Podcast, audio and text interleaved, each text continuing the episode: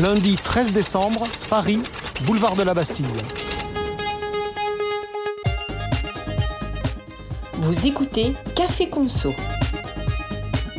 Olivier Dauvert partage un café avec une personnalité de la Conso. Aujourd'hui, Philippe Moati, professeur d'économie à l'Université de Paris et cofondateur de l'OPSOCO, l'Observatoire Société et Consommation. Bonjour Philippe. Eh, bonjour.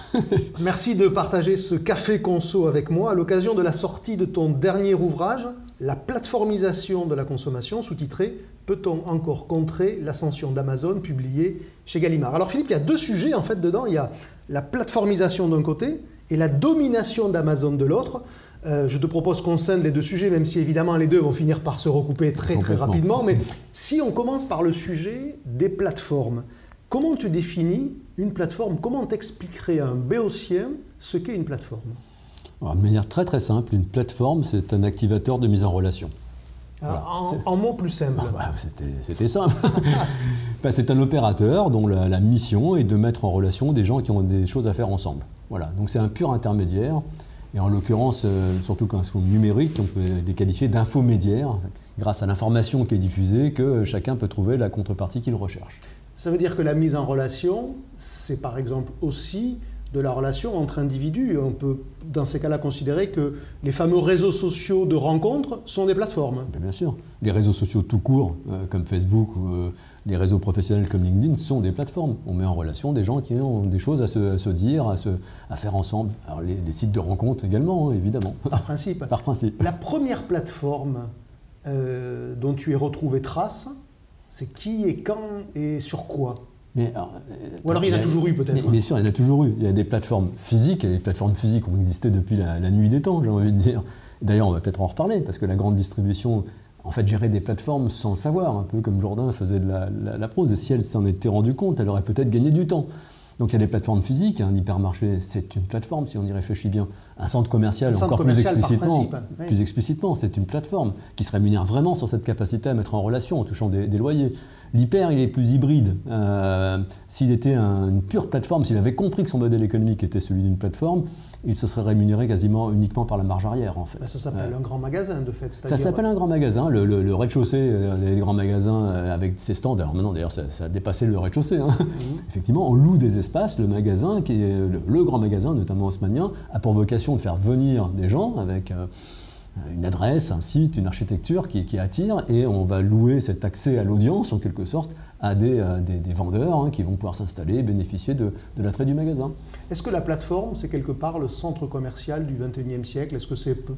Est alors c'est très réducteur comme façon de le présenter, mais finalement, si tu devais l'expliquer à quelqu'un qui ne connaît rien au commerce, ça serait peut-être la façon la plus simple. Le centre commercial, digital, le centre commercial là, là, tu parles des plateformes numériques. La grande nouveauté, c'est ça qui a donné son, élan à la plateformisation, c'est l'arrivée du numérique. Parce que comme il s'agit précisément de mettre en relation, le numérique a des facultés extraordinaires pour faciliter la, mise en relation. Oui, parce qu'il n'y a plus d'échelle de taille maximum en fait, parce qu'en fait, euh, plus il y en a, mieux c'est. Il n'y a plus de problème de taille, il n'y a plus de problème d'espace. Donc ça, change tout, ça change absolument tout, alors que les, les formes traditionnelles de plateforme étaient contraintes à la fois par la taille et par l'espace. Alors, quand tu me dis euh, que est-ce que la plateforme c'est le plus grand centre commercial? Alors, dans la plateforme numérique, il faut isoler une plateforme particulière qui est la place de marché. Euh, et là, éventuellement, je peux te suivre et dire que la place de marché numérique hein, est effectivement le, centre commercial du, du 21e siècle. L'exemple le plus abouti de plateforme De place de marché? Ouais, ou ou les deux, ou l'un ou l'autre, c'est qui? C'est forcément Amazon, l'exemple le plus En place de marché, c'est évident. mais, euh, dans le covoiturage, c'est Blablacar. Sur le marché de l'occasion, c'est Le Bon Coin. Sur les sites de rencontres, Joker. Euh, tu peux le dire, hein, ça s'appelle Tinder notamment, c'est quand même le plus connu. Euh, oui, enfin, peu, enfin, moi j'étais resté sur Mythique. Ils sont ah. plusieurs. C'est intéressant d'ailleurs de voir parce que on va sans doute en parler. L'économie des plateformes pousse assez naturellement à la concentration. D'ailleurs, c'est pas par hasard. Hein. À chaque fois que je citais un exemple, euh, il y avait un, une entreprise leader et les autres on les connaît à peine sur les réseaux sociaux professionnels. LinkedIn, euh, sur les réseaux sociaux amicaux, Facebook mais aussi Instagram, aussi WhatsApp, etc. Donc l'exemple des, des, sites de rencontres est intéressant parce que ça nous aide à réfléchir à qu'est-ce qui permet, qu'est-ce qui autorise d'imaginer qu'il puisse y avoir plusieurs leaders sur un même marché, alors qu'on est sur un modèle économique qui pousse naturellement à en faire émerger un et un seul. Alors on va revenir sur ce côté, donc on appelle ça la dynamique cumulative, en gros, qui consiste à dire que chaque jour renforce le leader. Et puis après, on va regarder quelles sont les alternatives pour ceux qui ne sont pas le premier. Parce que, et, peut-être que l'analogie avec les sites de rencontre, elle est intéressante. Tout à fait. Euh, quelle est la valeur principale d'une marketplace? Pour qui? Ben, Pour le client d'un côté et pour le commerçant de l'autre. En réalité, c'est la même chose, non Exactement, c'est ce que j'allais te dire. La condition d'existence et de succès du marketplace, c'est que c'est ce qu'on appelle en économie de manière un peu pompeuse, c'est un marché biface. Euh, la plupart des marchés, c'est un marché monoface. Quand euh, l'endroit où tu as acheté ta superbe veste, euh, son modèle économique consiste à te vendre, des, vestes à des clients comme toi. Voilà, donc une seule face, le client final. Eh ben, sur les plateformes, on a euh, deux, versants, euh, des clients de chaque côté du versant, ces deux types d'acteurs qui ont besoin d'entrer en relation. Donc sur une marketplace, ce sont les vendeurs d'un côté, les marchands, de l'autre côté, euh, les consommateurs. Et le, secret d'une plateforme qui réussit, c'est d'arriver à intéresser les deux versants du marché. Et comme on part en général de zéro, le, grand défi d'une plateforme, quelle qu'elle soit, c'est d'arriver à monter sur les deux versants simultanément. Parce que si on prend l'exemple d'un site de rencontre hétérosexuel, hein, pour euh, se fixer les, idées, s'il n'y a que des hommes qui y viennent, euh, très vite, ils vont arrêter d'y venir. Euh, s'il n'y a que des femmes, idem. s'il y a beaucoup d'hommes et très très peu de femmes, ça ne sera pas très intéressant, et vice-versa. Donc on voit bien que le succès d'une place de marché de la rencontre, en quelque sorte, c'est que les deux versants s'équilibrent, et si possible, que rapidement ils montent en régime, puisque si tous les goûts sont dans la nature, si moi, homme, je cherche une femme avec un profil très particulier, j'ai plus de chances de la trouver s'il euh, y a déjà beaucoup de femmes de l'autre côté du, euh, marché. Donc la valeur d'une marketplace, c'est son volume. C'est exactement. C'est parfaitement résumé. Sa taille.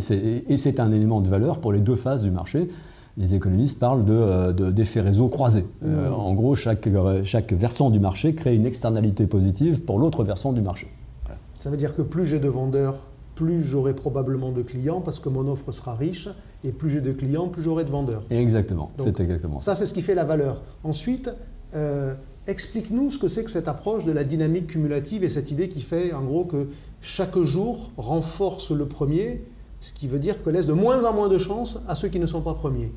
on va commencer par comprendre pourquoi plus la, marketplace ou la plateforme grandit, plus elle est attractive. Mais tu l'as déjà, tu as déjà indiqué en réalité.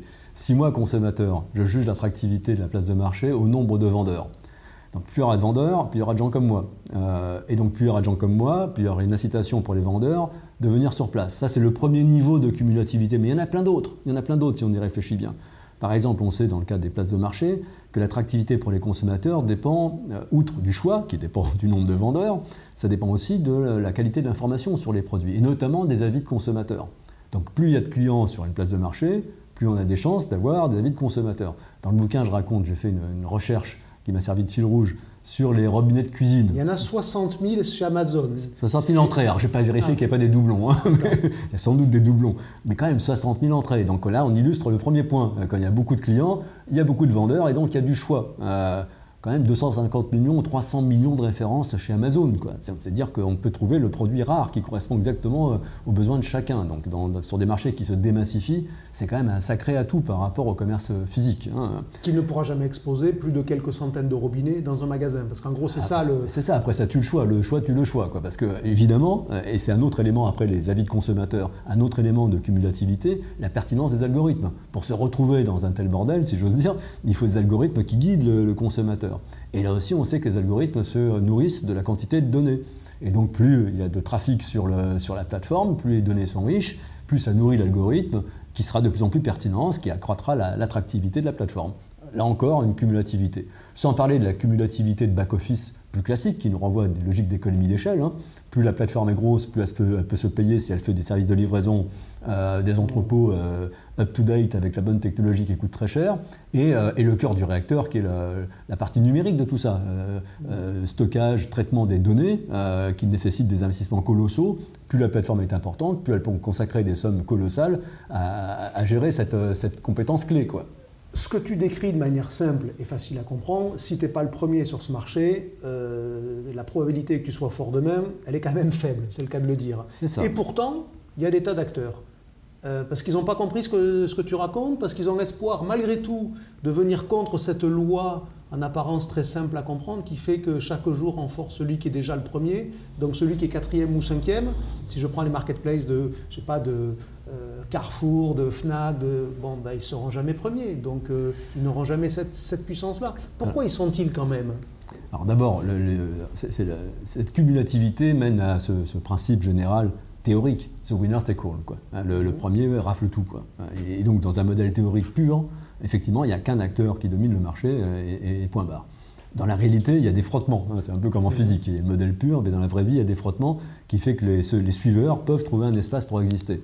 Si on prend euh, Fnac.com, qui, a, qui démarré tôt d'ailleurs, hein, c'est euh, la plupart des retailers en France ont, démarré très tardivement et certains ont attendu 2020-2021 pour commencer à lancer une marketplace. On ne peut pas faire ce reproche à Fnac. Hein. J'ai plus la date en tête, mais c'est vraiment euh, très très près d'Amazon.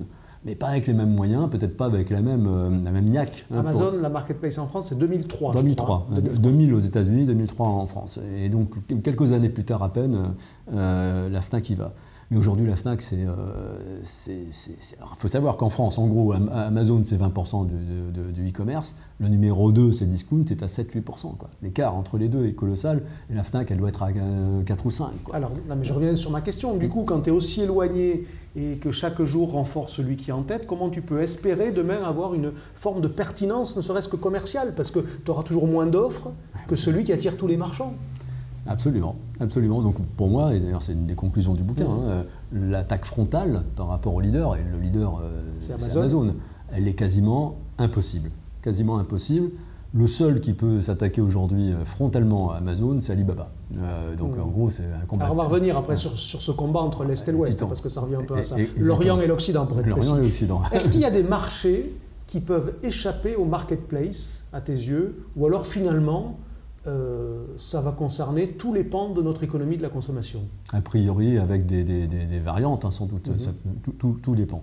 Ça me, ça, me, ça me, rappelle les discussions qu'on avait au moment de l'apparition du e-commerce. Le bénéfice de mon âge, c'est que j'ai vu arriver le e-commerce, et qu'est-ce qu'on a entendu comme bêtise, quoi? De dire, euh, c'est bien que pour les produits qui rentrent dans la boîte aux lettres, ou c'est bien que pour les produits parfaitement identifiables comme un livre, qui cumule en plus les deux, deux avantages, éventuellement les produits techniques, euh, parce que les geeks, etc. Mais il y a des produits qui jamais ne se vendront en ligne, voyons, l'habillement, le, meuble, le bricolage et l'alimentaire. Ça, l'alimentaire, on avait une liste grande comme mon bras de bonnes raisons de penser que jamais l'alimentaire ne basculerait dans le e-commerce. Et on voit que pan par pan, tout ça a basculé dans le e-commerce simplement avec une formule qu'il a fallu trouver. Hein. Le vêtement, ça a été le, retour hein, qui, a, débloqué la situation. À chaque fois, on, trouve le petit truc qui, qui, coince. D'ailleurs, c'est vraiment les retailers. Hein. On fait sauter l'irritant.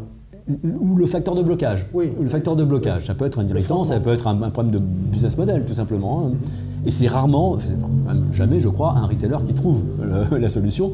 Ils se sont révélés très suiveurs en la matière. Les retailers, c'est les startups qui ont l'énergie et la créativité pour trouver le, truc qui, fait que, que ça marche.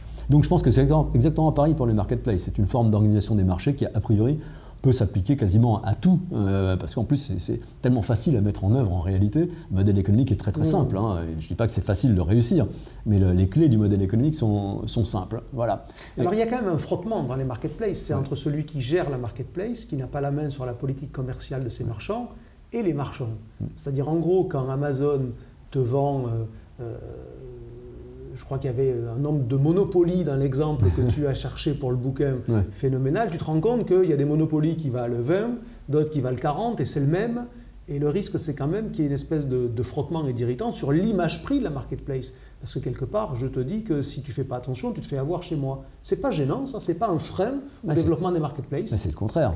C'est le contraire en l'occurrence. Parce que quand il y a 10 ou 20 marchands de monoprix de Monopoly, de, pardon, qui sont sur la même marketplace où les prix s'affichent sur la même page pour le consommateur, évidemment celui qui a un, euro de trop, eh ben, il ne vend rien. Il vend rien. Donc la densité d'offres sur une même marketplace introduit un mécanisme spontané euh, d'activation de, la concurrence par les prix. Donc vertueux. C'est vertueux. En fait, euh, là aussi, c'est un phénomène cumulatif. Plus il y a de marchands sur la marketplace, plus la marketplace est compétitive sur les prix. Rajoutons à ça que plus il y a de marchands euh, et de clients, plus le volume de la marketplace est importante et donc plus les marchands deviennent dépendants de la marketplace pour leur business, plus celui qui gère la marketplace est capable d'imposer ses conditions. Donc il dispose d'un pouvoir de police qui lui permet de chasser ceux qui ne se comportent pas bien, ceux qui ne, ne, sont pas assez compétitifs, ceux qui, produisent des qui, reçoivent des mauvais avis, etc. Et donc la masse, là aussi, améliore la compétitivité de la marketplace. Donc on est encore dans quelque chose de vertueux. Donc la marketplace est vertueuse pour l'économie de la conso. Ça revient ah, à. J'ai pas dit ça. J'ai pas dit ça parce que le danger de ce, processus de concentration euh, qui, est, la, résultante de toutes ces forces cumulatives, c'est qu'on risque d'avoir un jour un leader incontesté et devenu incontestable euh, et qui, une fois qu'il a assis sa position dominante et qu'il est à l'abri de toute forme de concurrence potentielle, exploite son pouvoir de marché. Mmh. Alors on n'en est pas là. On n'est pas là. On a fait une enquête euh, à l'Obsoco sur l'image d'Amazon c'est un plébiscite. C'est un plébiscite, donc euh, tout le monde est content. Et les marchands aussi, ils font des gros volumes d'affaires. Quelquefois, s'ils trouvent que les commissions euh, prélevées sont un peu élevées. Mais ils y restent. Ils y restent, et on ne force personne. Hein. On ne force personne. Donc pour l'instant, euh, on est une somme des victimes consentantes. Mais on nourrit une bête, si j'ose dire, qui prend une emprise euh, considérable sur, les marchés. Alors pas seulement euh, du e-commerce, ce qui m'inquiète le plus, moi, c'est pour ça que j'ai voulu écrire ce bouquin, hein. c'est pas seulement les 20% de part de marché d'Amazon sur le e-commerce en France. À la limite, le e-commerce, ça fait, fait pas 15% du, commerce. Si on cumule les deux, on n'arrive à pas grand-chose. Hein. Aux États-Unis, quand même, Amazon, c'est 40% du e-commerce. Hein. et un e-commerce qui pèse plus lourd qu'en France. Donc on est loin d'être bout de l'histoire et l'emprise d'Amazon va se renforcer. Mais ce qui est inquiétant, c'est qu'en en partant de là, Amazon, à l'étranger, aux États-Unis en particulier, se déploie dans le commerce physique euh, et à une vitesse qui est assez stupéfiante, même si aujourd'hui les résultats ne sont pas vraiment à la hauteur, l'intention y est, dans l'alimentaire et le non alimentaire, et au-delà du, commerce, eh bien, on voit bien, on l'a vu d'une manière spectaculaire avec le streaming vidéo, la production de contenu audiovisuel. Apparemment, il n'y a pas un secteur de la consommation et de nos modes de vie euh, qui n'intéresse pas euh, Amazon. Donc c'est ça qui est inquiétant, qu'un acteur aussi puissant qui a une, une, force de frappe, notamment en matière de recherche et développement et d'investissement qui dépasse celle de la plupart des entreprises du monde, hein, mmh. qui, euh, qui s'intéressent à autant de choses qui sont ainsi euh, impliquées dans notre intimité, mmh. hein, euh, et, de surcroît un acteur étranger. Il y a tout sur nos vies, enfin il y a tout pour nos vies sur Amazon, on va dire comme ça. Alors en apparence, tu écris dans ton livre qu'il y a une espèce de Yalta. Mmh. À Amazon l'Occident, à Alibaba l'Orient, est-ce que d'après toi, ce Yalta, il est quelque part euh, volontaire ou c'est le hasard du développement des uns et des autres? C'est calculé ou on chronique une situation qui s'est finalement faite ainsi? C'est plutôt ça. Chacun est parti de son, son territoire d'origine et s'est développé par, euh, par cercle concentrique, culturel plus que mmh. géographique d'ailleurs. Mmh. Amazon a attaqué la Chine, hein. il s'est cassé les dents. Ah oui, cassé les dents. Euh, je pense que c'est un état provisoire. Euh, Alibaba arrive en Europe. Alibaba arrive en Europe. on le voit que, régulièrement dans le top 10 des sites les plus fréquentés, par, mhm. établis par la, FEVAD, hein, mhm. AliExpress en tout cas.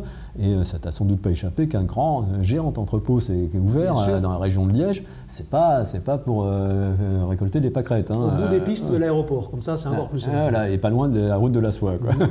Donc voilà, les ambitions d'Alibaba sur l'Europe sont claires. Je crois que déjà en Europe de l'Est, euh, euh, Alibaba taille des croupières à Amazon, donc on va assister donc à. ce Yalta, il est en train de voler un éclat. Voilà. Est-ce qu'Amazon est un prédateur à tes yeux? Dis-moi simplement, alors je ne sais pas si tu peux dire oui ou non tout simplement, et puis après on va le développer, mais c'est un prédateur ou pas? Plutôt oui Oui, moi je dirais oui. Alors, dans ce que tu écris et ce que tu expliques dans le livre, euh, tu dis par exemple l'apport euh, d'Amazon Web Services, AWS, hein, euh, à la rentabilité du groupe, autorise par un jeu de péréquation des pratiques prédatrices. Tu écris ça. Après, tu écris aussi une part des brevets qui sont déposés, par Amazon bien sûr, vise à bloquer des voies d'innovation qui pourraient l'embarrasser. Tu es en train de décrire une boîte qui fait du mal là où elle est quelque part. Un prédateur, c'est quand même pas quelqu'un dont on se dit euh, je veux l'inviter dans mon salon. Absolument. C'est à ce point-là un prédateur? Oui, alors je ne veux pas euh, résumer euh, le succès d'Amazon à ça, parce que du coup on se dédouane trop facilement des propres, de, ses propres faiblesses. je pense qu'Amazon a gagné parce qu'il y avait quelque chose à faire. Voilà, Amazon a trouvé un modèle économique extrêmement pertinent, très compétitif, une vraie orientation client, c'est ça le secret d'Amazon mmh. au départ. On ne va pas lui reprocher le fait d'avoir eu une bonne intuition. Exactement. est-ce qu'aujourd'hui Amazon c'est finalement comme un serpent qui, euh, qui serre sa proie de plus en plus fort année après année par exemple? Et sa proie c'est les autres commerçants et ça, c'est de bonne guerre. Et puis, je veux dire, dans la grande distribution française, on n'a absolument rien à dire en la matière. Enfin, ça, c'est, on est tout tu à crois fait, que fait passer pour des, pour des agneaux, du coup, là? Non, non, mais c'est exactement les mêmes logiques. Ça, qu'on, exploite son pouvoir de négociation, c'est un, grand classique de la vie des affaires. Ce qui est plus gênant, c'est quand, effectivement, on se permet de pratiques prédatrices. les, termes ont, leur, leur, sens. Hein. Une pratique prédatrice, c'est quand on, a, volontairement quelque part, on vend à perte ou on vend en dessous de la rentabilité normale pour pouvoir évincer les concurrents. Et, c'est là qu'on a manifestement, du point de vue d'Amazon, mais c'est très difficile à prouver, c'est ça la difficulté. On a manifestement des pratiques de ce type. Euh, et je le vois.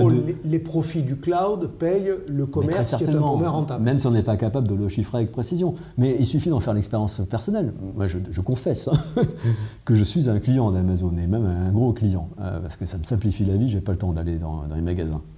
Horreur, tu devrais, c'est vachement mieux. Je sais, je sais, toi, tu passes beaucoup de temps dans les magasins. Moi, je suis un homme de bureau plutôt. Et euh, mais il peut m'arriver de commander un livre de poche qui vaut 5 euros euh, et d'avoir, comme je suis Prime, de l'avoir livré gratuitement le lendemain. Euh, je vois pas comment on Et là, comme tu es cartésien, tu sais que c'est pas possible. Ben oui. Qu'il n'y a pas d'économie derrière. Exactement. Et, et, pourtant, en principe, la vente à perte est interdite. Ça veut dire que notre arsenal juridique ne permet pas de, cerner ce genre de pratique comme étant une pratique prédatrice, parce que c'est effectivement prédateur. D'ailleurs, nos libraires se sont bien battus pour que euh, désormais euh, Amazon facture les frais de livraison sur les livres. Un centime.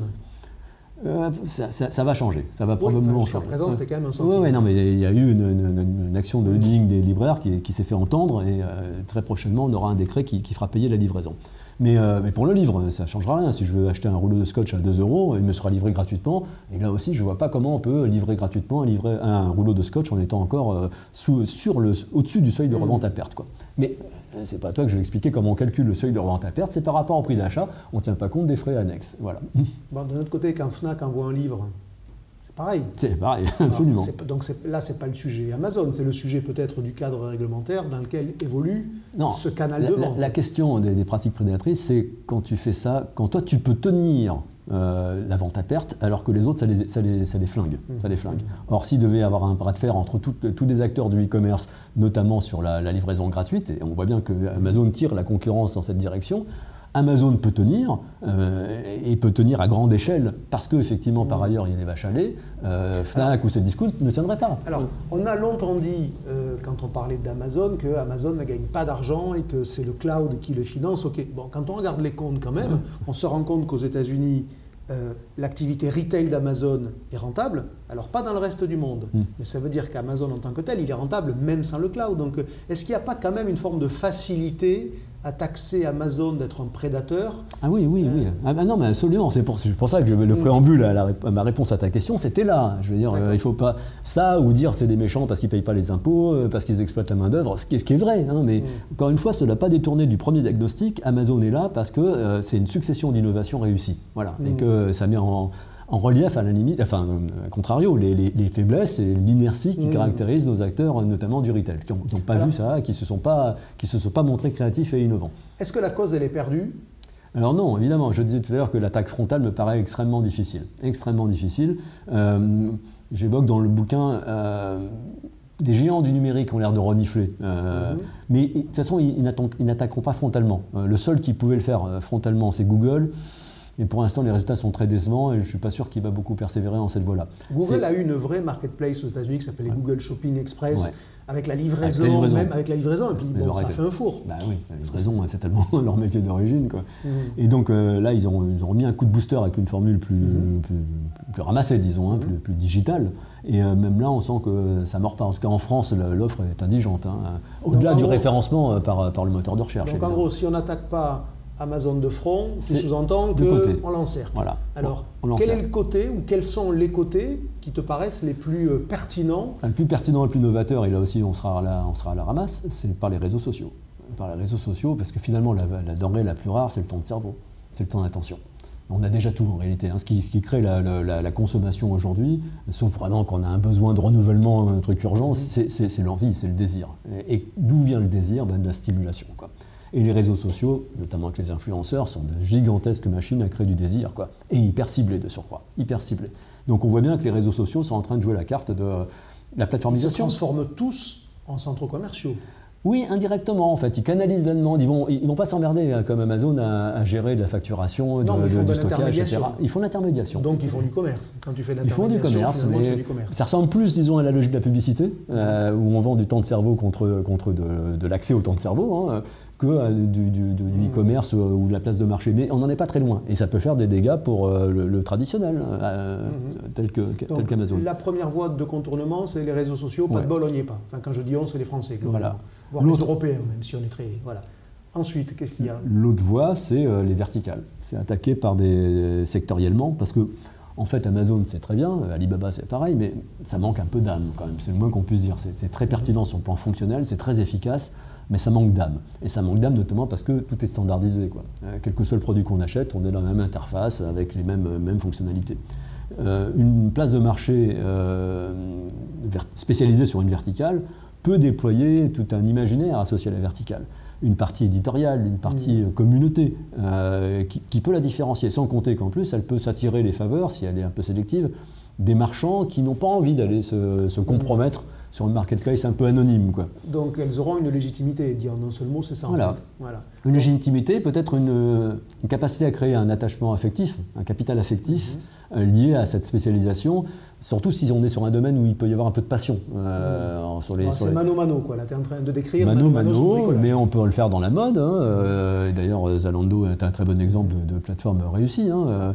J'ai envie de dire tous les domaines qui combinent un peu de technicité et de, de, lien à l'activité qui soit un peu émotionnel peuvent s'y prêter. Quoi.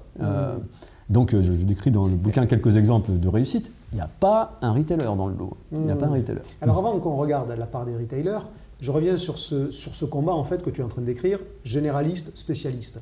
En gros, le phénomène des marketplaces, il est né par le généraliste, parce qu'il y avait de tout. Comme l'hypermarché a été euh, celui qui a créé l'économie de masse, l'économie de la conso pardon, de masse dans les années 70. Et puis après, on a vu arriver à chaque fois des verticales, des Decathlon, le roi Merlin, qui habille, etc., etc. Euh, et qui euh, sont allés quand même lui faire très mal. Donc est-ce que demain, si on se projette, est-ce qu'on peut imaginer qu'il y ait des verticales sur des tas de métiers qui fassent que finalement le généraliste qui est Amazon se porte moins bien que ce à quoi on pourrait s'attendre quand on y pense aujourd'hui? Le, parallèle est intéressant. C'est un vrai risque, mais je pense que la, la différence de l'hypermarché, la place de marché généraliste, elle est plus, euh, plus modelable. Elle peut se faire caméléon. Alors que l'hypermarché, comme c'est un endroit physique, il est complètement, il est complètement rigide. Mmh. Euh, déjà, il, force les, les, univers à, se, se, frotter les uns aux autres, les clients des différents univers à se frotter les uns aux autres. Mmh. Là, même l'apparence du site, on peut le faire évoluer. Donc, je pense qu'Amazon, pour l'instant, ça ne l'a pas intéressé. La croissance, euh, elle est tellement monstrueuse. Hein, en 2020, 40% de croissance. Hein, donc, ils ne sont pas à se demander comment. C'est le premier retailer du monde, de toute façon. Voilà, écrit, exactement. En 2021, en principe. Mmh. Il va doubler euh, Walmart.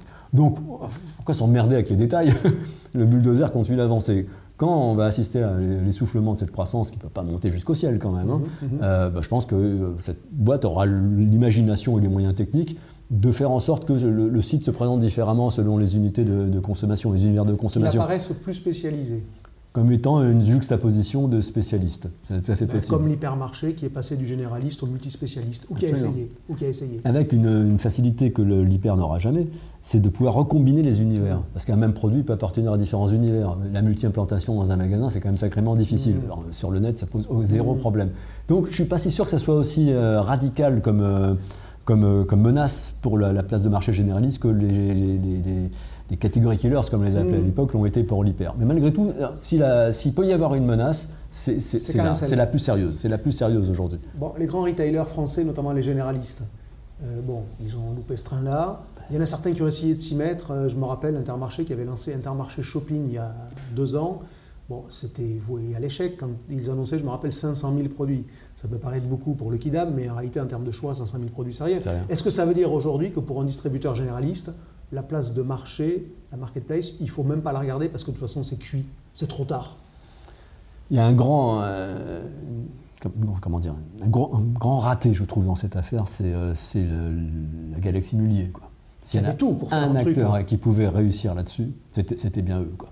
Ils avaient toutes les enseignes de base, euh, alimentaires, non alimentaires, qui couvraient quasiment tous les univers de consommation pour amorcer la boule de neige. Ils partaient pas de zéro, parce que le plus dur aujourd'hui, c'est partir de zéro. Quoi. Ils avaient déjà des enseignes connues du public, appréciées du public, etc., leaders dans leur domaine, quoi, qui auraient fait la, base d'une place de marché, qui aurait très facilement attiré ensuite d'autres euh, marchands quoi, extérieurs. Ça n'a pas été fait. L'histoire essaiera de comprendre pourquoi. Je pense que tu dois avoir des. Bah, parce que chez l'immobilier, on a toujours vécu siloté parce qu'on a Eh considéré que chacun chez soi et en se faisant la plus grande concurrence possible, on serait très bon. Donc euh, ils sont en train de revenir là-dessus. Oui, ce mais est-ce que c'est Mais- pas trop tard? Je, je- je crains que ça soit trop tard. Mais enfin, s'il y a un acteur qui peut encore l'essayer, mais euh, il faut y mettre un- le paquet. hein. Ah, il faut y aller là maintenant. Ah, il faut y aller tout de suite, cet même après-midi là. demain matin, c'est ça. Et y investir un paquet de pognon. hein. Je pense que c'est les seuls qui peuvent tenter le coup. Voilà. Sinon, les autres, c'est- autres c'est mort. Ou alors, j'évoque dans le bouquin une alliance européenne, Ouais. euh, union sacrée portée par, par la Commission d'ailleurs, qui en fait un axe de sa politique ça- industrielle, parce que parce que c'est il y a une question de souveraineté. hein. On s'inquiète de la souveraineté sur le cloud. et On a bien raison. hein. Il y a un tas de domaines où on est absent. Là, on peut peut-être encore, en réunissant nos forces, arriver à quelque chose. Honnêtement, j'y crois pas. Euh, j'y crois pas. Mais bon, voilà. Donc, si c'est pas ça, si c'est pas la, la verticale, bah, il reste pas grand-chose en réalité. C'est pour ça que dans le bouquin, bah, j'évoque quand même les places de marché locales aussi. Mhm. Euh, T'en dis pas beaucoup de bien quand même. En gros, bah, ça que- bricole, comme on ouais, dit. je, suis Hein, en train de- je suis en train d'analyser les données d'une enquête où on a reposé des questions sur la fréquentation de ces choses-là. Bah, Non, mais tout le monde y est attaché, mais personne n'y achète. Très très peu de gens qui Voilà. y font des achats. Euh, Voilà. je- par, par- par- voilà, je vais Philippe, pas le dire. bientôt la fin de ce café Ouais. conso. Je te propose quelques questions rafales. Allez, Alors évidemment sur le sujet Amazon, hein, puisque Ouais. ça nous anime. Questions courtes et autant que tu le peux, réponse courte ou presque. T'es prêt? Allez, Bon. Tu regardes parfois le cours de l'action Amazon en bourse? Je l'ai regardé pour mon bouquin, j'étais stupéfait. hein. Alors, j'imagine que tu n'as pas d'action Amazon. Non, Bon. Euh, en ce moment, c'est 3400 dollars. C'était, oui, mais ça dépend combien il y a d'actions, tu veux dire. Et c'est l'évolution qui compte, Philippe. voyons. Absolument, Et c'était 760 dollars, c'est-à-dire 4 fois moins il y a 5 ans. Tu étais tellement convaincu déjà des places de marché que tu aurais bien acheté dans ce moment-là? Ouais, mais c'est pas, c'est pas dans mon esprit. Puis je, bon, je suis déjà client, je vais pas être en plus être actionnaire, quoi. Ah ben justement, Mais- ça te rapporterait peut-être plus d'être actionnaire que Ouais, d'être client. c'est une manière de soutenir que je, je- non, je, voilà, Il y a des limites, quoi, c'est ça. Il y a des limites, Ah, il y a des limites. D'accord. Mhm. D'après toi, Jeff Bezos, dont on rappelle que c'est le créateur, Oui. c'est plus le patron opérationnel, mais quand Ouais, même, ouais. c'est quand même lui l'âme d'Amazon. D'après toi, Jeff Bezos est-il plus dangereux par les conséquences d'Amazon sur le marché et la concurrence, ou alors sur sa lubie de la vie éternelle Les deux en général. C'est parce qu'il gagne beaucoup, beaucoup d'argent en, en déployant sa toile d'araignée hein, qu'il Oui. a des moyens. Et c'est pas le seul. hein. Tous les patrons des, des. GAFA hein, sont Oui. pareils, c'est des grands mégalos qui ont des moyens colossaux à investir dans une recherche euh, fondamentale qui échappe totalement au contrôle démocratique et Mhm. qui vise euh, bah, le- l'éternité, en tout cas pour eux, en tout cas, ou la vie extraterrestre, en tout cas le, le transhumanisme. Quoi. Mhm. Et ça, ça échappe à tout contrôle démocratique Mais et c'est C'est tout c'est ça le sens de la inquiétant. question. Est-ce que finalement, ce qu'il fait sur le marché, bah, c'est pas si dangereux que ça Ça s'appelle la concurrence. Et à la limite, s'il est meilleur que les autres, tant mieux. Par contre, ce que ça leur donne comme liberté d'action dans des sujets un peu farfelus, c'est quand même ça le plus dangereux. C'est très impressionnant. Ouais. Euh, si je te propose une rencontre avec Jeff Bezos, tu l'acceptes? Ou même pas? Oui, oui, j'aimerais bien voir euh, quel type d'homme c'est. C'est Ouais. certainement un animal à sang-froid, mais j'en rêve pas. hein, Mais si tu n'avais qu'une question à lui poser, tu lui, tu lui poserais quelle question? Next step, point d'interrogation. Tu crois qu'il te répondrait? Ah, mais admettons que. Admettons que. Euh, on termine avec une question d'actu. En ce moment, dans ces spots de publicité, tu l'as peut-être euh, entendu, Cdiscount explique texto à ses clients, j'ouvre les guillemets, avec Cdiscount, vous faites le choix du e-commerce français, fermez les guillemets. Est-ce que pour séduire le client aujourd'hui, d'après toi, il vaut mieux lui promettre un choix infini et des prix cassés, ou alors la nationalité française du e-commerçant? Mais la réponse est dans ta question, j'ai l'impression. si je te sollicite, c'est pour avoir ta réponse et non pas ma Alors, question, même dire, si la réponse à laquelle je pense était dedans. Eh ben, évidemment. Je, peux- je vais te répondre en fonction de ce qu'on voit dans les enquêtes de l'Obseco. On n'a jamais posé cette question-là, hein, mais euh, Mhm. il y a clairement, et ça s'est fortement renforcé avec la crise sanitaire, une envie de consommer français ou local, de donner une signification, une- un sens politique à sa dépense. Très fort, très fort. Mais voilà, tout est dans le mais. voilà, euh, on n'est pas prêt à payer beaucoup plus cher, ou en tout cas on est très peu nombreux à accepter de payer plus cher pour ça. Donc pour le dire autrement, à offre équivalente entre Cdiscount et Amazon, eh bien effectivement, pouvoir se prévaloir d'être un Français, ça peut, ça peut donner l'avantage. Mais maintenant, si le service client, si les prix, si le choix ne sont pas comparables, eh bien, euh, eh bien, le consommateur parlera plus fort que le citoyen. Donc ça ne gomme pas une faiblesse, ça peut juste devenir l'avantage en cas de match nul. Exactement. C'est ça Exactement. T'as vu comme je parle sport comme il faut Bravo, bravo. Merci Philippe d'avoir partagé ce café conso ensemble. Je rappelle le titre de ton ouvrage que j'ai lu de la première à la dernière page. Donc si je vous le recommande, euh, bravo, c'est pas si difficile que ça non plus, mais si je le recommande, c'est parce que c'est sincère et pas par convenance. La plateformisation de la consommation, sous-titré Peut-on encore contrer l'ascension d'Amazon? Publié chez Gallimard. Merci Philippe. Merci Olivier.